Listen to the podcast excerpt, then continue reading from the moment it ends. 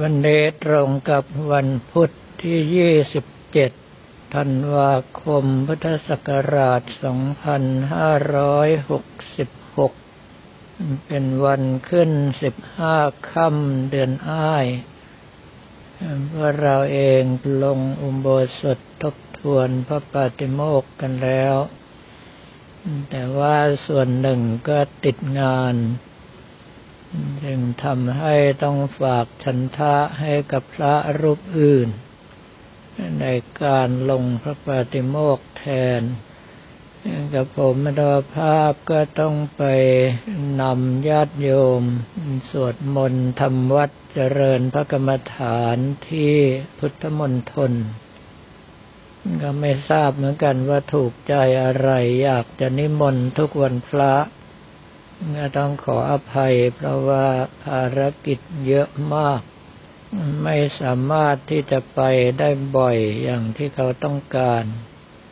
ก็คงต้องปล่อยให้ครูบาอาจารย์ท่านผลัดเปลี่ยนหมุนเวียนกันไป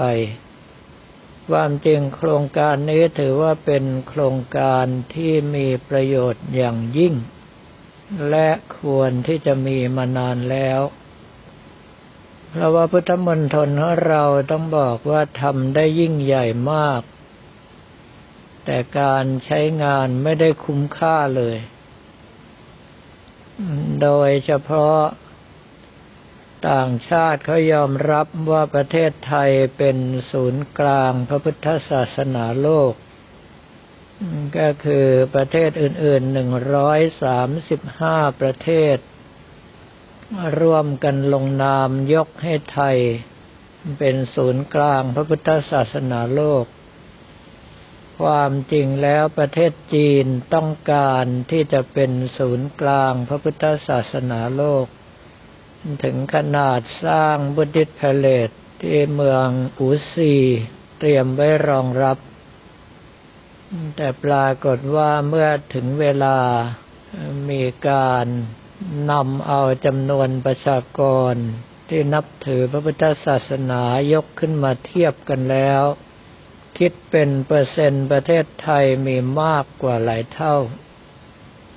ประเทศจีนประชากร 1,400 ล้านคนมีผู้นับถือพระศาสนาแค่200ล้านเปอร์เซ็นต์ต่ำมาก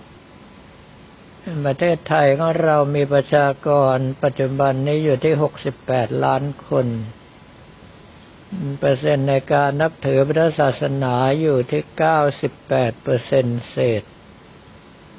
แม้ว่าจะเป็นการนับถือตามทะเบียนบ้านบ้างก็มากกว่าหลายเท่าจึงทำให้นานาชาติลงมติให้ประเทศไทยเป็นศูนย์กลางพระพุทธศาสนาโลกแต่เมื่อเป็นศูนย์กลางแล้วส่วนที่สำคัญที่สุดก็คือสถานที่ซึ่งจะว่าไปแล้วก็คือต้องเป็นพุทธมณฑลเท่านั้นความจริงพุทธมณฑลนั้นจะสร้างยิ่งใหญ่กว่านี้มากโดยเฉพาะองค์พระศรีสักยทศพลยานประธานพุทธมณฑลสุทัศน์ตอนแรกศาสตราจารย์ศิลป์พิรศรีออกแบบไว้ก็คือความสูง 2,500 นิ้วเพื่อฉลอง25พุทธศตวรรษก็คือ 2,500 ปีของพระพุทธศาสนาแต่ว่าเมื่อมาสร้างจริงแล้วต้องใช้งบประมาณมหึมามโหฬารมากเพราะว่าต้องหล่อโลหะจึงมีการลดขนาดลงมาเหลือเพียง 2,500 กระเบียดคือลดลงมา8เท่าเหลือแค่องค์ที่เห็นในปัจจุบันนี้แต่พุทธมณฑลเมื่อสร้างเสร็จเรียบร้อยใช้เวลานานมากมีดำริที่จะทำตั้งแต่ก่อนพ.ศ. 2500 มาเสร็จเรียบร้อยเอาสมัยพลเอกเปรมติณสูรานนท์เป็นนายกรัฐมนตรี พูดง่ายๆว่าเกิน25ปีเสร็จแล้วก็ไม่ได้ใช้งานให้สมกับคุณค่าเลยบรรดาหน่วยงานต่างๆที่รับผิดชอบสถานที่แต่ละแห่งก็ไม่ได้มีการดูแลต่อเนื่องจึงทำให้มีความชำรุดทรุดโทรมเกิดขึ้น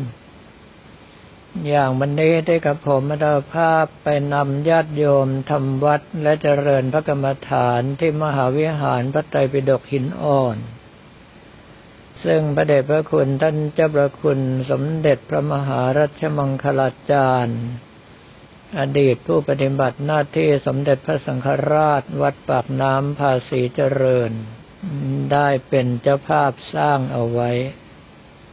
ปัจจุบันนี้กระเบื้องหลังคามีหลุดมีรั่วเกือบจะทั่วไปหมดคราวนี้ในเมื่อไม่ได้ใช้งานให้เต็มประสิทธิภาพอย่างหนึ่งไม่ได้รับงบประมาณในการบูรณะปฏิสังขรณ์อย่างหนึ่งเมื่อมีโครงการนี้ของสำนักงานพุทธศาสนาแห่งชาติขึ้นมากับผมอัตภาพก็ดีใจมากเพราะอย่างน้อยๆก็จะได้รวมเอาความสำคัญของพุทธมณฑลที่ต้องถือว่าเป็นศูนย์กลางพระพุทธศาสนาโลกมาใช้งานอย่างน้อยๆก็มากขึ้นกว่าเดิมส่วนอีกประการหนึ่งที่กับผมอัตภาพตั้งความหวังไว้แต่ไม่ทราบว่าจะสำเร็จเมื่อไหร่ก็คือไม่ว่าพระมหาเถระรูปใดได้รับการสถาปนาเป็นสมเด็จพระสังฆราชควรที่จะไปพำนักอยู่ประจำที่ตำหนักสมเด็จพระสังฆราชในพุทธมณฑลเพราะว่าทุกวันนี้สมเด็จพระสังฆราชเหมือนอย่างกับว่าลดคุณค่าลงเพราะแม้แต่ชาวบ้านก็จะบอกว่าสมเด็จพระสังฆราชวัดราชบพิตรสมเด็จพระสังฆราชวัดสุทัศน์สมเด็จพระสังฆราชวัดสะเกษเหมือนกับลดราคาพระองค์ท่านลงไปเหลือแค่ระดับวัดเท่านั้นแต่ถ้าไปประทับอยู่ที่พุทธมณฑลเท่ากับว่าเป็นการยกคุณค่าของพระองค์ท่านขึ้นโดยอัตโนมัติเพราะว่านั่นคือศูนย์กลางพระพุทธศาสนาโลกคำว่าสกลมหาสังฆปรินายกก็จะได้สมกับพระเกียรติยศที่ได้รับการสถาปนาขึ้นไปดังนั้นในเรื่องของพุทธมณฑลจึงเป็นเรื่องที่ยังจะต้องปรับปรุงแก้ไขกันอีกมากโดยเฉพาะหน่วยงานที่รับผิดชอบโดยตรงและสำนักงานพระพุทธศาสนาแห่งชาติทำอย่างไรที่จะประสานให้บรรดาหน่วยงานต่างๆที่เคยรับผิดชอบในสมัยป่าเปรมมาดูแลพื้นที่ที่ตนเองได้เคยดูแลอยู่ถ้าไม่มีอะไรจะทำก็อย่างน้อยๆเดือนหนึ่งเข้าไปทำความสะอาดสักครั้งก็ยังดีไม่เช่นนั้นแล้วก็จะเป็นที่น่าเสียดายอย่างมากเพราะว่าเราไม่มีศูนย์กลางพระพุทธศาสนาที่เหมาะสมอย่างสมัยก่อนมีวัดพระธรรมกายที่คลอง3ปทุมธานีถึงเวลาจัดงานทีหนึ่งมีคนไปกันเป็นแสนๆทำอย่างไรที่พุทธมณฑลของเราไม่ต้องถึงระดับแสนเอาแค่หลายพันก็พอคืออย่างน้อยๆเดินเข้าไปแล้วไม่รู้สึกว่ากว้างใหญ่ไพศาลยิ่งถ้าเห็นอุบาสกอุบาสิกาในชุดขาวเดินจงกรมบ้างนั่งภาวนาบ้างก็จะเป็นเรื่องที่ดูแล้วจะรู้สึกว่าสมกับเป็นเมืองพุทธไม่เช่นนั้นแล้วอย่างทุกวันนี้บ้านเราเมืองเราต้องบอกว่ามีพระพุทธศาสนาเป็นซอฟต์พาวเวอร์ที่มีพลังน้อยมากๆถ้าเอาเรื่องของหลักธรรม ศรีลังกาเหนือกว่าเรามากเพราะว่าพวกเขาฝึกตรรกวิพาทก็คือการโต้วาทีทางพระพุทธศาสนาเอาไว้ใครข้องใจไปสอบถามสามารถตอบได้ทุกแง่ทุกมุมถ้าหากว่าเกี่ยวกับเรื่องของสมาธิสมาบัติคนก็จะรู้จักแต่สายวัชรยานของทิเบตเสียมากกว่าถ้าจะเอาเรื่องของคนเข้าวัดเราก็สู้ศรีลังกาและพม่าไม่ได้เนื่องเพราะว่าศรีลังกานั้นจะแต่งชุดขาวไปวัดกันทุกคนแม้กระทั่งนักเรียนก็ใส่ชุดขาวไปโรงเรียนทางพม่าคนเข้าวัดเหมือนบ้านเราแย่งกันไปเดินห้างที่เปิดใหม่แม้กระทั่งประเทศลาวก็ยังมีซอฟต์พาวเวอร์อย่างเช่นว่าเมืองหลวงพระบางมีการใส่บาตรพระภิกษุสมณเณร15วัดซึ่งพระภิกษุสมณเณรเป็นร้อยรูปจะมารวมกันให้บรรดานักท่องเที่ยวได้ใส่บาตรมาถึงแค่นี้เราก็เห็นแล้วว่าถ้าหากจะยกประเทศไทยขึ้นเป็นศูนย์กลางพระพุทธศาสนาโลกจริงๆยังต้องเหนื่อยอีกมากทำอย่างไรจะให้ทุกคนเข้าวัดในวันพระโดยพร้อมเพรียงกันไม่ต้องแต่งชุดขาวก็ได้หรือทำอย่างไรจะให้นักท่องเที่ยวไปใส่บาตรกันทุกวันทำอย่างไรที่ใครมีข้อข้องใจในแนวการปฏิบัติธรรมหรือว่าเนื้อหาในพระไตรปิฎกแล้วเรามีพระเถระหรือว่าพระภิกษุสงฆ์ทั่วไปก็ตามที่สามารถแก้ไขและตอบปัญหาได้ทุกเรื่อง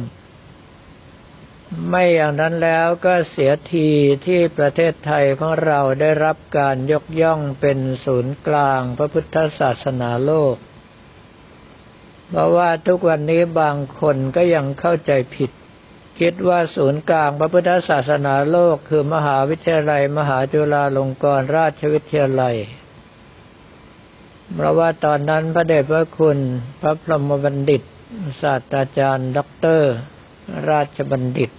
ท่านเป็นองค์อธิการบดีดูแลมหาวิทยาลัยมหาจุฬาลงกรณราชวิทยาลัยอยู่แล้วก็เป็นประธานในการจัดงานวันวิสาขะโลกเป็นประจำจนคนหลงเข้าใจผิดคิดว่ามหาวิทยาลัยมหาจุฬาลงกรณราชวิทยาลัยคือศูนย์กลางพระพุทธศาสนาโลกแล้วก็ยังมีญาติโยมส่วนหนึ่งที่เข้าใจผิดคิดว่าวัดพระธรรมกายเป็นศูนย์กลางเนื่องเพราะว่าวัดพระธรรมกายมีสาขาทั่วโลกจริงๆแม้กระทั่งแอฟริกาหรือตะวันออกกลางก็มีดังนั้นปัญหาเหล่านี้แม้จะเกินกำลังของพวกเราแต่กับผมอัตมาภาพก็อยากจะฝากถึงบรรดาท่านผู้มีอำนาจในแผ่นดินไว้บ้านเราชาติศาสนาพระมหากษัตริย์เป็นสถาบันที่ขาดไม่ได้โดยเฉพาะประชากรส่วนใหญ่90%+ นับถือศาสนาพุทธขอฝากการบ้านให้ท่านทั้งหลายดูตัวอย่างประเทศศรีลังกาประเทศพม่าหรือว่าประเทศลาวแม้กระทั่งประเทศจีนในส่วนของเขตปกครองตนเองทิเบตว่าสามารถใช้พระพุทธศาสนาเป็นซอฟต์พาวเวอร์ได้อย่างไรก็ได้แต่หวังว่าท่านทั้งหลายนอกจากจะพินิจพิจารณามองเห็นหนทางแล้วยังจะมีแก่ใจในการช่วยกันทำให้ประเทศไทยของเราสมกับเป็นศูนย์กลางพระพุทธศาสนาโลกอย่างแท้จริงสำหรับวันนี้ก็ขอเรียนถวายพระภิกษุสมณเณรของเราและบอกกล่าวแก่ญาติโยมแต่เพียงเท่านี้